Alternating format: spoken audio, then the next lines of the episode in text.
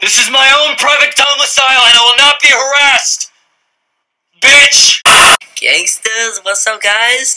What's 50 grand to a motherfucker like me? Can you please remind Get the world by the tail! fat broads, and horse faced lesbians.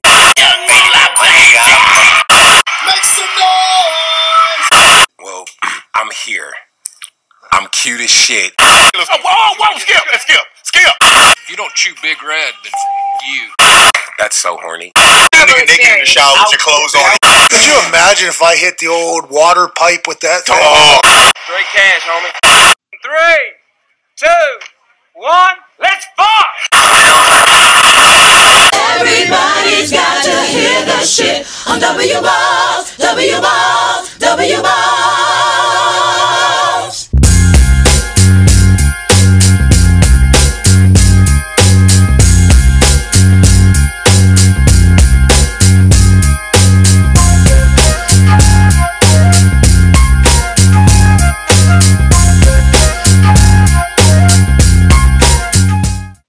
Good morning, everybody. Good morning, good morning, good morning. Can you dig it? Hello, everyone. I am your host, Sam Lacrosse, and we are back for another episode of the Do Not Listen to This podcast presented by me. Uh, we do not have any sponsors yet, so I, um, I, I don't want to make the same mistake again like I did with the first episode and say that all these people are sponsoring me and, you know, not infringing on their copyrights. I don't even know what I was trying to say there, but yeah, I kind of um I made the mistake of kind of shouting at all the people that I pirated their songs and their sound bites from. So if any of them uh, do not direct them to the first episode of this podcast, podcast number zero, because that is where I commit this sin. But anyways, so this week. Um, it's kind of been, you know, this the topic of this podcast and this article on uh, the corresponding article on don'treadthisblog.com is kind of just a manifestation of some thoughts I've had in the past couple weeks, I would say, on the topic that I think a lot of people get wrong, and I that I have especially myself have gotten wrong. And I kind of came while I was writing it and thinking about it to a really kind of meh conclusion about it, but I think it's something that, well, I shouldn't say meh because it was definitely enlightening to kind of um, see how it really worked out, I guess. But you know, just to kind of see it manifest in something that's kind of sobering and not really that exciting. Because I think a big theme of a lot of the stuff that I write is that a lot of the things that you do in life are not as exciting as people make it out to be. And I think that's a big problem with particularly young people in our culture that kind of just, you know, they make things much more than what they seem to be.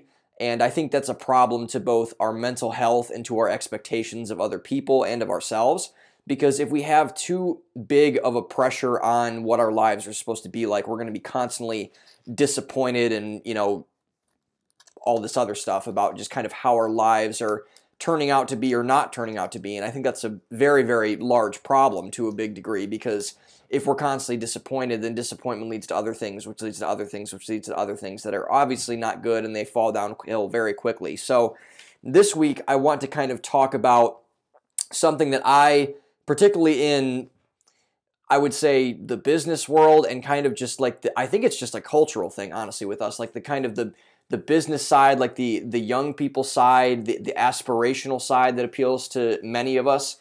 I think that is what I wanted to accomplish with this post, and so let's just get right into it. So I fucking hate the word great. I never used to, but I kind of have learned to hate it, I would say, from, you know, just the well, I wrote a post about it. I wrote, wrote a whole post about words that were overused in our society, and I think great is is one of them to be sure. And so I fucking hate the word great. I've learned to hate it. And I wonder if Dr. Seuss would hate that as much as he loved the rhyme in the last sentence. So cue the woke mobster's head exploding. I just had to put something about uh, Dr. Seuss in there because this whole fiasco is very, very hilarious in my opinion. Well, you know, I shouldn't say that I hate the word great. I just think that people overblow with excess, thus diluting the value of the word itself because they're too lazy to think their thoughts through. Be precise in your speech. That's rule number 10, by the way. But greatness is and always has been a very interesting and peculiar topic. It's so wide ranging it's nearly impossibly difficult to comprehend.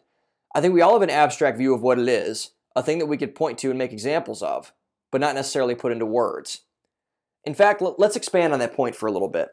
Most people, at least at the individual level, draw their examples of greatness from a wide ranging variety of sources. Some cite great athletes, some cite businessmen or entrepreneurs, some others cite change agents and social activists. Others cite religious leaders. Greatness, like we said, can manifest itself into nearly every field that we could possibly imagine, in the sense that most people think about what greatness really is. However, I think that what most people's sense of what constitutes greatness is, is wrong. It's not necessarily that people that they're citing are not great. I personally believe that point to be irrelevant. Greatness is arbitrary in most sense. Look for the, examples of people defacing Abraham Lincoln statues over the summer for the best example that I can cite in recent memory. I do believe that there are people that should be universally recognized as great, Lincoln most certainly being one of them. But a lot of people look up to a lot of other people for a lot of different reasons. This is healthy and this is okay. But I still believe that there is a disconnect here. A lot of people can tell what greatness is from an after effect, from a results standpoint. But not a lot of people know what really goes into greatness. The process of becoming great at something is what makes that person great. Anyone can make one great song, land one big sale, go or go viral on TikTok with one video. It is another thing to make dozens of great songs, be a constant producer in your company year over year, and stay relevant on a social media site for more than six months. A lot of people have asked me what greatness is to me, what it personally means to me. I've been asked it in casual conversation, in depth discussions, interviews, and in presentations before. Before I knew what greatness truly was, I would give stereotypical examples LeBron James, Martin Luther King, that whole type of jazz. Everyone, including me, knew they were great, but no one, including me, knew why. But now I only give one example whenever someone asks me, and I've only given one for the past several years. It's the best example of what greatness constitutes that I've ever seen, and probably will ever see. In late 2012, journalist Jonah Weiner ran an expose in the New York Times on stand up comedian Jerry Seinfeld. While most know Seinfeld for the show bearing his name that reigns as potentially the greatest sitcom to ever exist, I had almost no idea about the man behind the legend. The $900 million net worth and millions in royalties constantly add to it, the ridiculous car collection, the airy and flamboyant voice, the awe that he inspired from all those who try to do stand up. All I knew was the legend, the end result, the greatness. I had no idea about anything else. Jerry Seinfeld has been doing comedy since he was in his early 20s. His career now spans over 45 years. 45 years doing the same thing, performing and writing jokes, attempting to get people to laugh. This is, this is in and of itself an absolutely amazing thing. Stand up comedy is an absolutely brutal field. It's one of the hardest career paths you can choose. It's so raw, so vulnerable. It gobbles most up and shits them out without a second thought. Yet Seinfeld has been doing it longer than he has been doing anything, including living, for the most part. But then the section came to the process. But then the section came to the process, and one thing that Seinfeld was hoping to get right. Seinfeld was set to perform at Manhattan's Beacon Theater soon, and he wanted a more low-key venue to tune up some of his material before he stepped on stage. He whipped out his phone, called up a local comedy club, asked for a time to, for a set, tweet out, tweeted out the location, and hopped in his Porsche to leave. I would love it if there were only two people there tonight, he said as he left. Before he left for the set, Weiner began to see into the depths of Seinfeld's creative process. Seinfeld, like most great creators, tries to capture inspiration whenever it strikes. Seinfeld's apartment is riddled with notebooks with chicken scratch concepts, joke ideas, and set inspirations. He can pick one up and set one down like it was nothing. He's constantly working, tuning and tweaking something, so they can eventually come out just right. In one of those notebooks, Jerry Seinfeld revealed his process of writing a joke about a Pop Tart. One singular joke about something as bland and as commonplace as a Pop Tart. The entire clip of the bit lasts measly 1 minute and 35 seconds, and that includes the audience, audience applause and effective pausing. That one joke and corresponding 1 minute and 35 seconds took Jerry Seinfeld over two years to write. There are a lot of amazing things that I've heard of and seen, but I'd never been more blown away in my entire life than when I heard that statement. Two years? For a joke about something as pointless and stupid as a fucking Pop Tart? I was absolutely dumbfounded. It wasn't even in the vein of someone like Dave Chappelle, who would use it to make a greater point about society, or even Bill Burr, who would make it into an angry rant, or even more so Louis C.K., who would somehow make a sexual reference out of it. No. Two years, one minute and 35 seconds, one joke of Jerry Seinfeld simply talking about the existence of a processed toaster pastry. After sitting in my disbelief, I began to expand on it. Who in the fuck would do that? Why in the hell would someone waste two years of their life, of their precious brain power, writing a joke about something that had no significance to it whatsoever? Even if Jerry Seinfeld was doing 15 minutes of stand up, that's only one ninth of the act. It absolutely made no sense to me.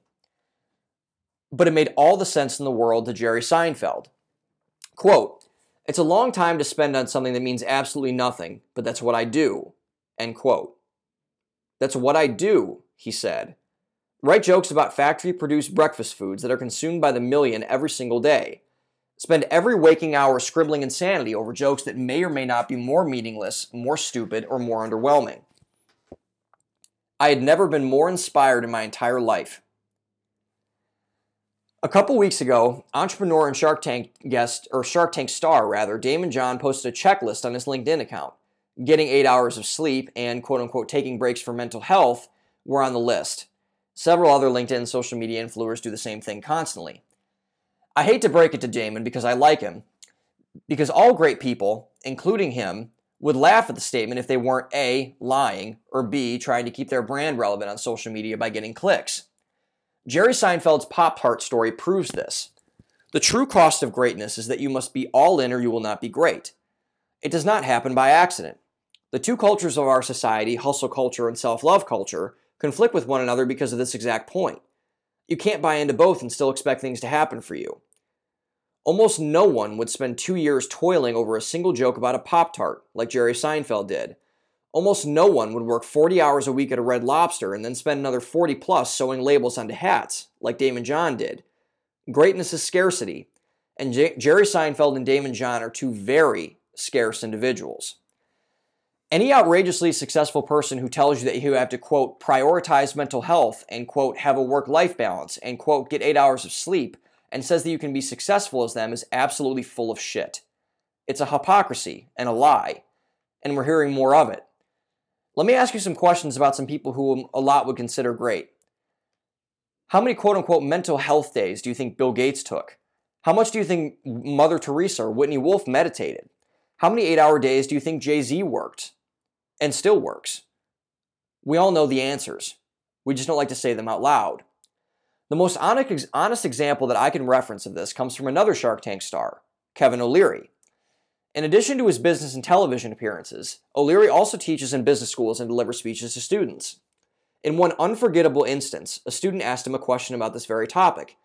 He had started a multi million dollar business in his dorm room that required him to work seven days a week, but his fiancee wanted him to spend weekends with her and the family, and was threatening to leave him if he couldn't. O'Leary's response Let's be pragmatic. Which is easier to replace, your business or your fiance? End quote. Again, we all know what the answer is. We just don't like to say these things out loud. Very few people are honest about these types of measures we don't, because we don't want to hurt someone's feelings or make them question what their motives for living their lives are. We don't want to alienate ourselves from the rest of the pack because conformity with average is a much more enticing option than separating ourselves with the uncommon. But is it that simple? The answer is that it's not. We should not be harsh and judgmental of others because they have different goals or levels of capacity for achievement and some others. That would be a cruel and unjust way of going about existing as a human being. But since this is a question that consumes our culture so often, particularly those among us who are young, ambitious, and tuned into society, I believe that it's a question that must be constantly examined within our own minds. To tackle the dichotomy of greatness, we must first examine what the true cost of greatness is, what most people confuse it with and results in, in most of them never getting there, and, in the end, why it is perfectly not okay to or okay not to get there. So sit back, crack open a pack of brown sugar cinnamons, and bask in our let's bask in our collective mediocrity.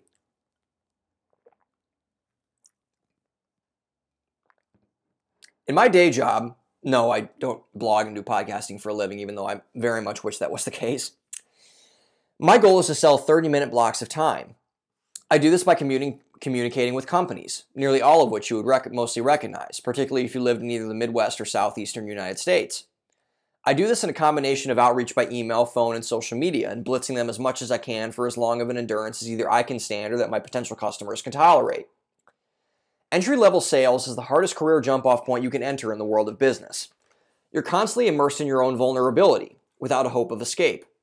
Should you fail to enter that zone of vulnerability, you won't hit your quota, and you'll be quickly replaced by someone who can at least get themselves to go there.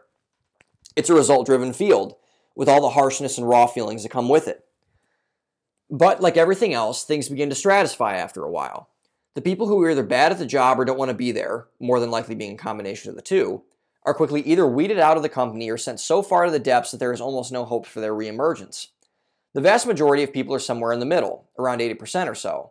These are the people that usually get around to, hit just at, or slightly exceed their quota, usually measured on a quarterly or yearly basis, depending on the company.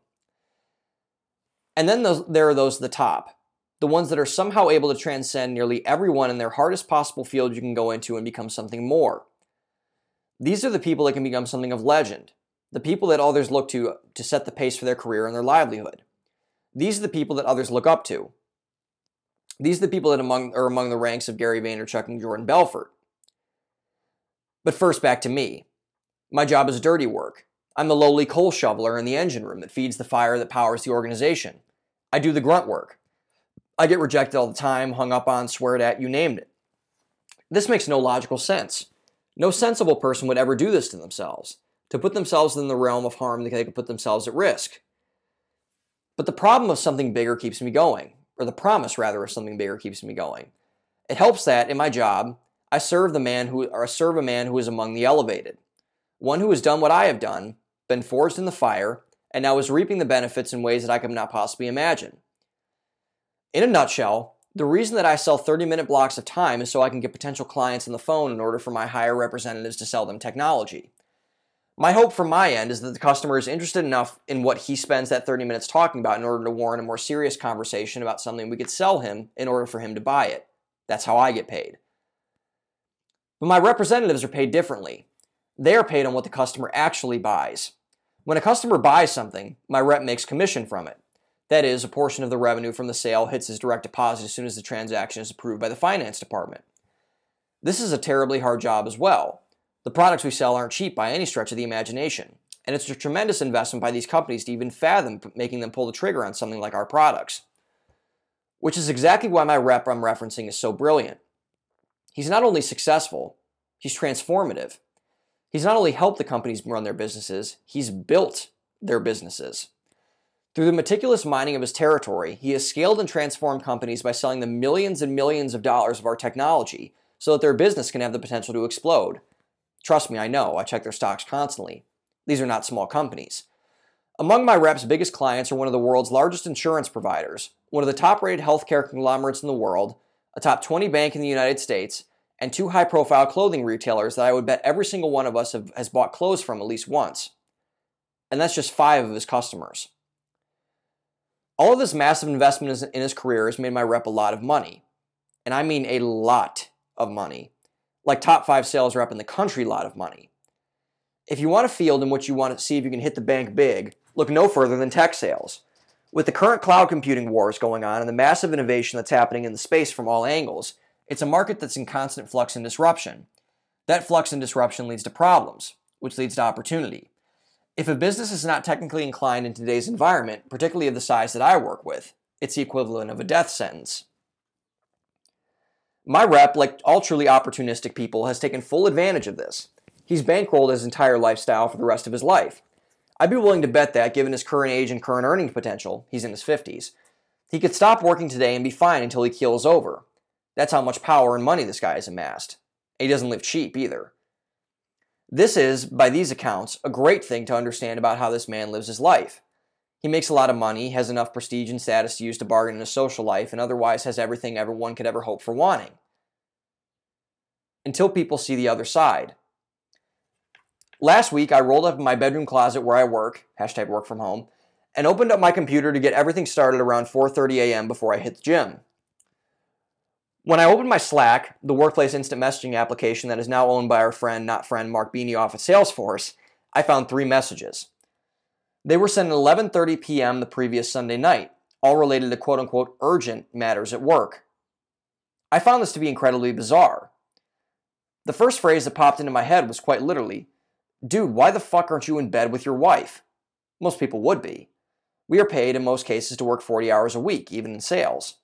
We get paid well for those 40 hours, particularly when you're at the level this man resides. There's no way on earth that slacking your 30 years younger than you inside sales team should be a top of mind. But it was. And it wasn't the first time that something like this had happened. It happens quite regularly. Slacks at 9:30 p.m., 8 p.m., 10:45 p.m. are all commonplace. During the workday, everything has to be, partic- be meticulous and near perfection.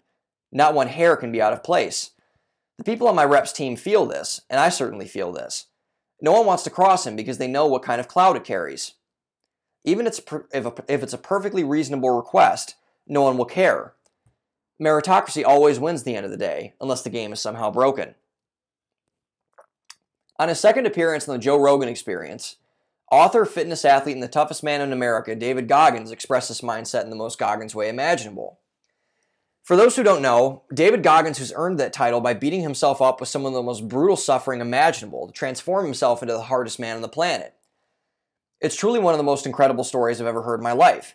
Is he is someone that every young American, particularly young men, should look to for guidance. But a lot of people don't buy it. A lot of people are turned off by him and his unrelenting attitude. I was originally until I decided to educate myself more. The reason why Goggins turns a lot of people off is because he's so consistent, so forceful, so passionate that not a lot of people can identify with him. He doesn't sugarcoat anything. He throws any excuse that comes his way promptly into a wood chipper and then roasts you for it. He doesn't smile.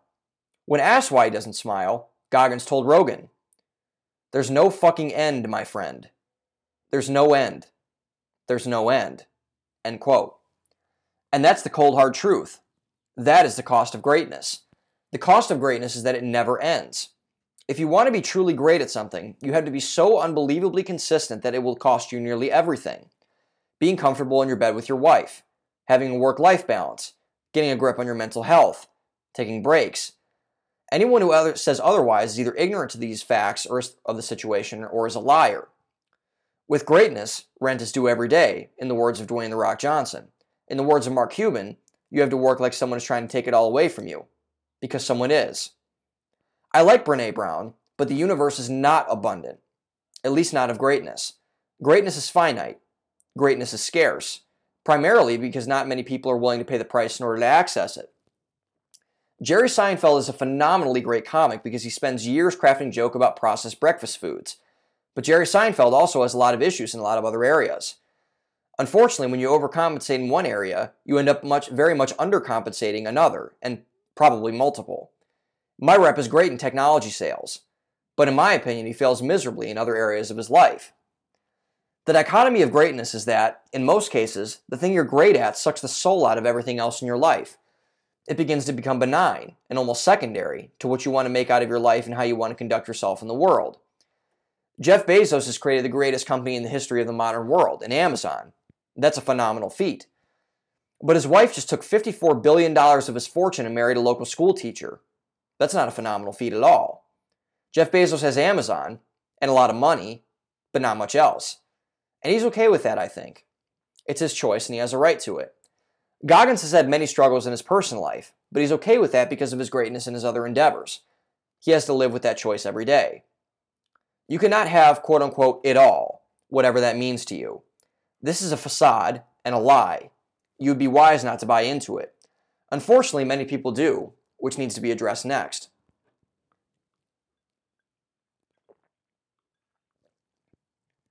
Hustle culture will tell you lies about how you need to quote unquote outwork everybody and quote unquote rise and grind to get where you want to be. This is both true and not true. It is generally accepted assumption, but not one that we should be t- taking with literal conviction. Let me explain. In my original post on excess, which remains to be one of my favorites, I referenced the episode of the Joe Rogan experience where the then on then presidential candidate Andrew Yang. Yang and all of his smarts reframed the concept of our economic state of the world as a series of bad metrics. His his concept was simple. You cannot properly play a game without knowing the rules of the game itself. Additionally, if the rules of the game are inherently flawed, there is no point in playing the game at all. Most of the people that jerk off to hustle porn, or that, put less frankly, want to pursue greatness, usually fall into one of not both, which I believe is a majority, of these buckets. In order to see why these things happen, we must examine both these two individual problems and their convergence in order to see their effects. Let's start with the first one not properly playing a game without knowing the rules of the game itself. Let's think about this concept first in the terms of game that we've all seen various professional sports. LeBron James is a great basketball player, but he wouldn't have any success trying to play basketball by shooting the ball from out of bounds thinking that it counted, or by passing the ball to the other team and allowing them to score. That would result in LeBron being a bad player and being unwanted in the social hierarchy of basketball players. Let's go one step further. Let's say LeBron does know the rules, but he chooses to break them anyways. He decides to go full second half monstars on anyone that comes in his vicinity. He trips the man who's guarding, who he's guarding. He pops the guy who's guarding him in the face of the ball, sweeps the leg Johnny Lawrence style, and elbows the center on purpose on his way to the basket. This scenario would result in what is a worse situation than above. Not only is LeBron unwanted, but he would be loathed by everyone else who played the game. Just ask Stephen Jackson or Matt Barnes. They'll tell you, even though they're two of my favorite people ever. The two scenarios above are usually where most people go wrong with not knowing the rules of the game. They either violate the second don't, don't be ignorant, or they try to break the game itself by trying to cheat it in order to win. The first of the two scenarios is unintentional, the second one intentional. Let's dive into the two of them. The first scenario is flawed simply because it will prove to, it, will prove to be invaluable if you attempt to play the game. You cannot hit what you cannot see. If you go in blind expecting to play a game one way and then find out that it's played another, you'll get chewed up and spit out faster than your head will spin. And people won't be nice about it either. Games are meant to assess competition, and people in games want to win. Should you enter and not know what you're doing, you will quickly find yourself ousted, and not in the fashion that you would find favorable. The second scenario is flawed because you will not be wanted in any other scenario should you choose to play it. If you simply try to wreck the game or spin the game in your favor, no one will invite you to play. The relationships within the confines of the game matter as much as the game itself. This is where the phrase, it's not whether you win or lose, it's how you play the game, gets its bearings from. Being derived from psychologist John Piaget, the logic is simple. It's not whether you win or lose one game, but rather if you are invited to play enough games that you win enough of them to spin whatever situation is in your favor. If you fuck up all your social relationships to the other players in the process, you have failed to play the game properly, and no one will allow you back within that circle of trust again. So, why does this matter? Why does this even make sense to explain? Because if you take the base of either one of those two scenarios in any context of competition, i.e., a game, you will fail to win the game. And greatness is defined by who can win the most at a certain type of game. Whether that's LeBron playing basketball or someone like Mark Zuckerberg in the free market. And these two fraudulent tines of the fork are the first mistake of greatness, or where most people confuse what they believe greatness is for what it actually is in context. So let's start with the first scenario and apply it to greatness. If you don't know how to properly get to the end goal of the game, which is winning the game, your utility to anyone else within the game goes to zero and thus, being in a competitive space, you will be quickly booted from the game at the drop of a hat. Ignorance is your worst enemy while trying to become great at something. Like the great Sun Tzu always preached, knowledge is the most powerful weapon you can possess in this landscape. And this is where the mistake of buying into hustle porn comes into play. People like Gary Vee and Grant Cardone and other con artists will have you think that you have to work hard all the time and not take any breaks and cut your psyche into pieces in order to become one of the elite in society be obsessed or be average, in the words of the latter. And the sad part is, they're right. Greatness is so rare that only those who are as obsessed with dominating as many of the series of games as possible will ever have a chance of achieving it. This is what separates people like Mark Zuckerberg from the rest of the wannabes out in Silicon Valley who want to get like Mark Zuckerberg. Mark Zuckerberg wasn't as obsessed with classics.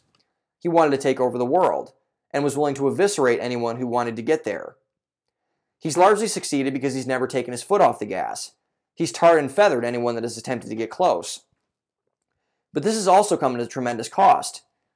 People are using his primary invention, Facebook, to commit horrific atrocities against humanity in places like Myanmar. He's arguably the most hated man in America to a wide demographic of people. He probably will never be truly happy because his ambitions to change the world still have not fallen from their lofty pedestal. His company could potentially, although I would say highly unlikely for the way our ruling class functions, get shattered into pieces and thrown into the ether as separate entities. And most people that listen to Gary Vee or Grant Cardone, or want to be like Mark Zuckerberg, don't understand this. I don't even think I do. To be frank, I don't think a lot of us want to. It takes a very uncommon individual, as we've seen, to go to the places where people like Mark Zuckerberg have to go in order to become as great as they are. We don't want to imagine ourselves being that or doing that thing or whatever in order to transcend our existence as mere mortals. And this leaves us with a conundrum. We work really hard, or at least we think we do, at something, most likely serving someone else, thinking that it will eventually get us to what we want greatness. But will it really? Will taking an entry level anal- entry level job as an analyst or salesperson or content creator really get you to become great at that one thing? I would say that the odds are slim. You might become good. You might become really good if you're lucky. But you almost never become great because most people don't want to make themselves vulnerable enough to go to that place to play the game hard enough where they want to sacrifice everything else in their life in order to become that elevated at that one thing. The rules of the game of greatness are simple never let up, crush everyone in your path, take no prisoners, give everything else up until you've gotten to the top. Much like my rep that I work with at my company, this is the path that must be taken. The second scenario, as applied to greatness, can also be applied to Mark Zuckerberg. Zuck took the idea of social media and became the first person to truly perfect the utopian model of what it could be, or at least of what many people theorized about or thought it could be. But in, but in order to get there, Mark Zuckerberg had to do one thing to the existing models of social media, which back then were things like AOL, Friendster, MySpace, etc., that no one else do, was willing to do before. He had to kill them. Facebook turned out to be so disruptive to the imperfect, inefficient, outdated model of social media that currently exists that they absolutely obliterated them. It was like Hitler's Blitzkrieg. It came out so fast and so out of nowhere that most people had no proper defense against the power that it possessed. Like the hypothetical dirty game of basketball LeBron played, Mark Zuckerberg and the Facebook crew busted up every single competitor they played against. They were like the bad boy Detroit Pistons. They beat you up every single game, took your lunch money, and kissed your mother on the mouth before they left the arena. Not many people could stomach being that type of bad guy in that type of scenario. The wide majority of people cringe at playing the bad guy, even for a little bit, and for good reason. Let's go back to the normal game example. If you play dirty or find a new way to cheat and hack the system, people become resentful and no longer want to play with you. We now see this with a new Cold War brewing between Apple and Facebook. Tim Cook is sick of Facebook's shit and wants to distance himself from the company. But Zuckerberg and his disruptive greatness won't go down without a fight. That much I can say for certain. The same thing applies with your pursuit of greatness in what you do. Not many people are willing to be quote unquote that guy that gets really close to the boss, picks their brain, and networks to move higher in their field. Not many of your people are willing to be quote unquote that guy that tries and works harder than everyone else and has his performance review that look that much better than everyone else's. This is a perfectly reasonable thing to do on its face, but it has a massive social consequence. People won't want to play with you. In fact, they'll start to hate you. They probably won't say it to you out loud, but they'll talk behind your back. They'll call you aggressive. They say that you quote unquote intimidate people or that you're quote unquote power hungry. If your boss gets resentful, and this happens more often than you would think, they might nitpick your work or recommend you for sensitivity training to try to whip you back into shape as what you feel is your rightful place. Their underling. But the truly great ones will never listen. They will keep disrupting, keep pushing the envelope. People will hate them until they start to follow them after they change the paradigm so much that they'll be forced to follow them, simply because their model turns out to be better. This is yet another paradox. People don't aspire to greatness not because they don't want to achieve it, but because they're too busy being resentful about the people that have already achieved it. The second point that Yang alluded to where the rules of the game are inherently flawed is that another major issue that people who chase after greatness fail to take into account. This scenario results where people play the game fairly and within the boundaries of rules. They play it the way it should be played. How you play the game isn't a concern at all. But what is a concern is the game itself. A question you can ask yourself before playing any game is what the rules of the game are. If they turn out to not make sense, then odds are you probably should not be playing, no matter what it is. You must know the rules, the other players, and the end goal. If none of those are in sync with what your values are and what you truly want out of your investment of your time playing, you should probably not be doing so. Chris Borland is a great example of this. Chris Borland was a middle linebacker that played for the University of Wisconsin before being drafted by the San Francisco 49ers in the third round of the 2014 NFL Draft. He was a sensational player both in college and in the NFL. And Borland had a sensational rookie season notching 107 tackles, picking off two passes, and making the all rookie team. He had an incredibly bright future, and the 49ers thought that they had great value for him. Which made it that much more of a shock to the 49ers organization when Borland retired two months after the season ended. Around this time in the NFL, evidence was becoming more and more clear about CTE and traumatic brain injuries that were causing long term effects to the players, some of the more notable and tragic being the late and great Junior Seau and Mike Webster. Borland, seeing the research and the effects they were having on players, wanted no part of it. He didn't want to play the game, so he left and played another one. I love professional football, but I don't fault Borland for quitting it one bit. Football's a dangerous game. The data's in, and the facts are well known. The men that play the game know the risks, and they know the potential endpoints. They simply decide to play them anyway. We should not fault them for playing, but we should not roast people like Chris Borland for not playing either. Because in reality, a lot of people play professional football for far too long. The dark side of the NFL rarely show its face, but when it does, it's bad. Players having to play an extra year to get out of debt or prevent themselves from losing everything when they're well past their prime. People getting leached on, particularly younger men who grew up in poverty, to soak up as much money as they can to take care of everybody. Quote unquote, take care of everybody, mind you. The rules of the game don't work for them. They play the game even though, they're, even though the game is rigged. In the quest of greatness in other arenas, people fall into this trap all the time. They spin in circles. They chase the wrong things for the wrong reasons. They get so confused about the arena that they're in that they have no fucking idea what they get themselves into. They just throw themselves in head first, knowing full well that they don't support the end goal and do it anyways. This makes no logical sense, and yet it happens all the time. Bad metrics can make or break your relationships with games that you choose to play. With greatness, it can spin you into a vicious cycle that can topple your relationship with whatever you are chasing. And in most cases, it will. The numbers of great people to non great people prove as much. So, what can you do about it?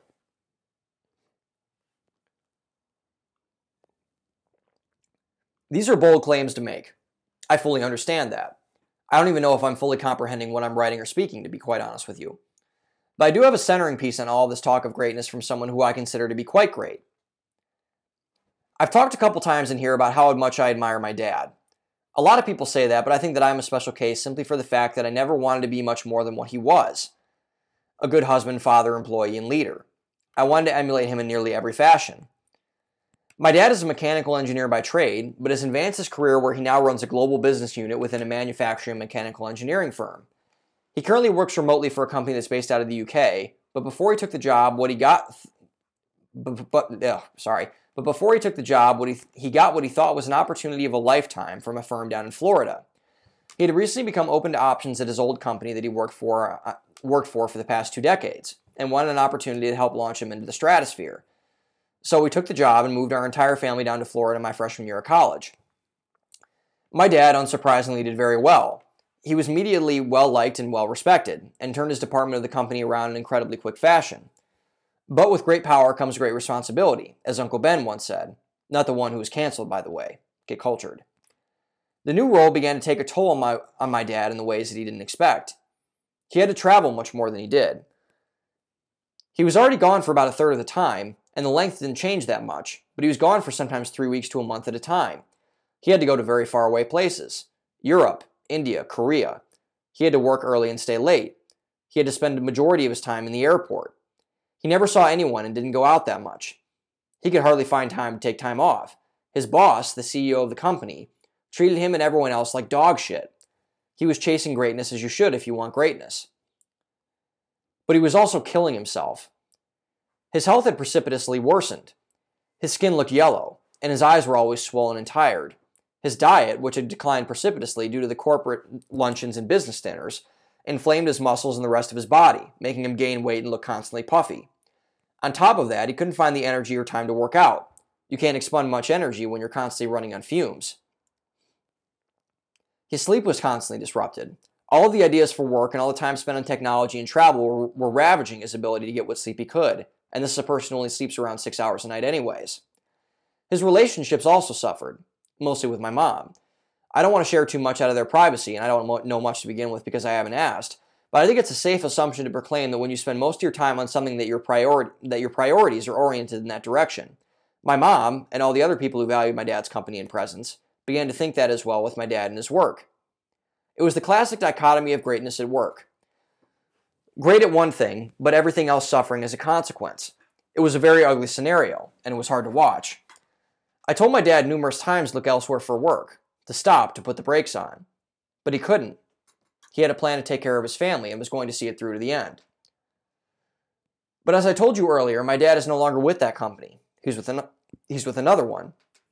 I was overjoyed when he made that transition, left his old job for his new one, and moved our family back to Ohio. Things immediately began to turn around. He looked like he was jogged back to life. He works out regularly and, with high intensity. His joints have even improved significantly. He eats considerably better, which has trimmed him down and made him look better than he has in probably about the last five years. He's much more social, albeit with a much needed help with my mom, and this is a problem that we both share. But I didn't know this whole side of the thing that he this whole, the whole side of the thing that he left. One day, when talking about the decision to leave, my dad told me something that he hadn't before. He was in line to be the CEO of the company. All I had to do was wait for his former boss to ride off in the sunset and the job was his. My mouth nearly fell open. It wasn't Amazon, but to be the CEO of anything is a big deal. I was in disbelief that my dad had the opportunity. But he didn't take it. He had it all, quote unquote. But he chose to say no. He chose to leave the life that would give him and his family security financially for generations and throw it all down the toilet. He would have had access to a private jet, stock options, a network of some of the most successful people in the industry, probably a couple of spots on television, hero worship. But he turned it all down. And the job he turned it all down for, it's not glamorous. It's his old job before the Florida job, only with a lot more disorganization and chaos that he's not responsible for fixing. It certainly doesn't pay well, or pay as well, rather. He still has to travel, but he took that job, which would be a sledgehammer to the knee of most people's ego, particularly at that point of his career, over the one that would give him everything that people think greatness personified is. I was puzzled and told me until he told me his reason. Sam, I know I could be the CEO, and that's good enough for me. In all my life, I don't think I've heard a more powerful statement be uttered by a person who I respect more. An opportunity at greatness and everything it gets you. And he said no. He said no to everything. He told them to keep it, to give it to someone else. Instead, he had the absolute confidence and internal security to know that he was great himself and to turn down what would tell everyone else that he and turn down what would tell everyone else that he was. If there's ever a point I want to get to with myself, it would be that. My dad didn't need, exter- need external validation. He knew it within himself what his capabilities were, and he didn't give a single fuck if anyone else knew it or not. It was the single greatest display of serenity that I'd ever seen. My dad didn't shun greatness. He simply decided that something else was more important than greatness. He saw the other side of the equation and didn't think, didn't think the math added up. And more importantly, he was okay with it. He didn't let it eat away at him or send him into some kind of bizarre catatonic depression. He weighed the pros and cons, made a decision, and stuck with it. And this is the point of this whole article. It's okay not to be great. I promise you, it really is. I've said numerous times you will outright suck at most of the things that are available for you to do in life, which is like millions of different things. I stand by that claim with the utmost conviction.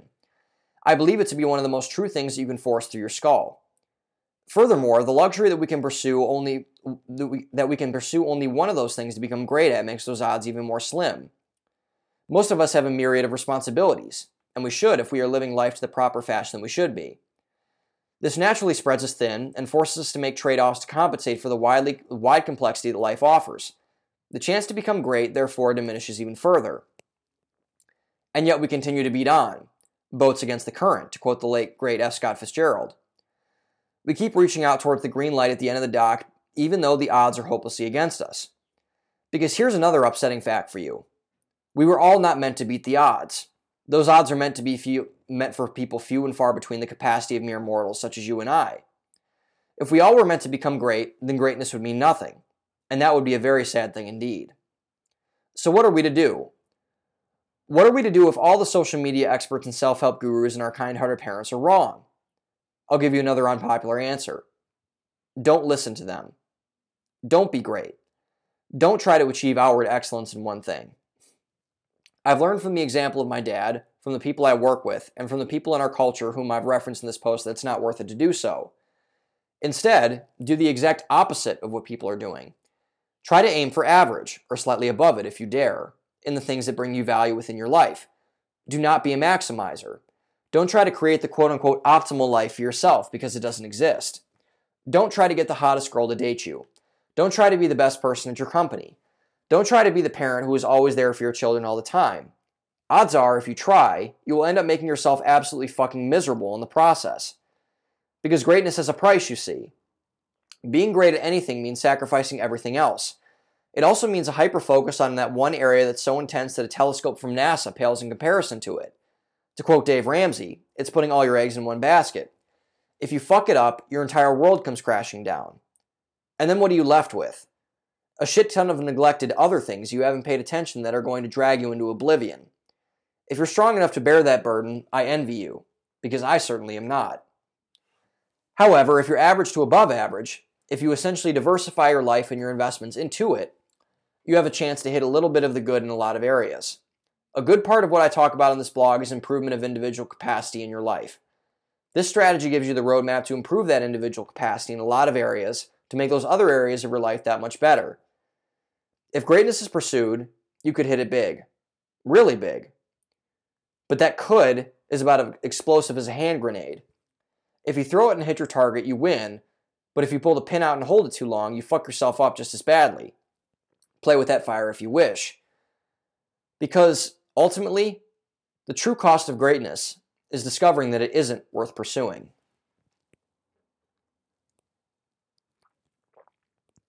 Greatness is a double edged sword. It is responsible for most of the good things we enjoy in our life, yet also simultaneously responsible for much of the pain that we bear as well. It's all about choosing our hard and whether we want that hard to define us. For most, that burden is too much to bear. In order to combat this conundrum, we must come to terms with being average people and let it marinate within our psyches.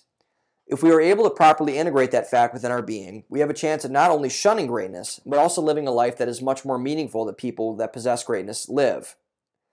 Because in the end, what good is greatness if it doesn't get us what we all believe we really want? In most cases, it does the exact opposite. We should not judge people for wanting to pursue either, but we almost properly factor in the costs as well.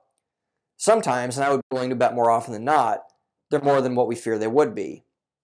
But other times, they're just as cheap as a 12 pack of Pop Tarts. So, thank you for listening, everyone. I know this is kind of a complex topic, a deep topic, and I really appreciate you guys sticking around. So, have a good weekend, good week. Open your mind, own the day. See you guys next week. Thanks for listening. Stopping, hopping like a rabbit. When I take the Nino Ross, you know I got to have it. I lay back in the cut, retain myself. Think about the shit and I think it well. How can I make my grip? And how should I make that nigga straight?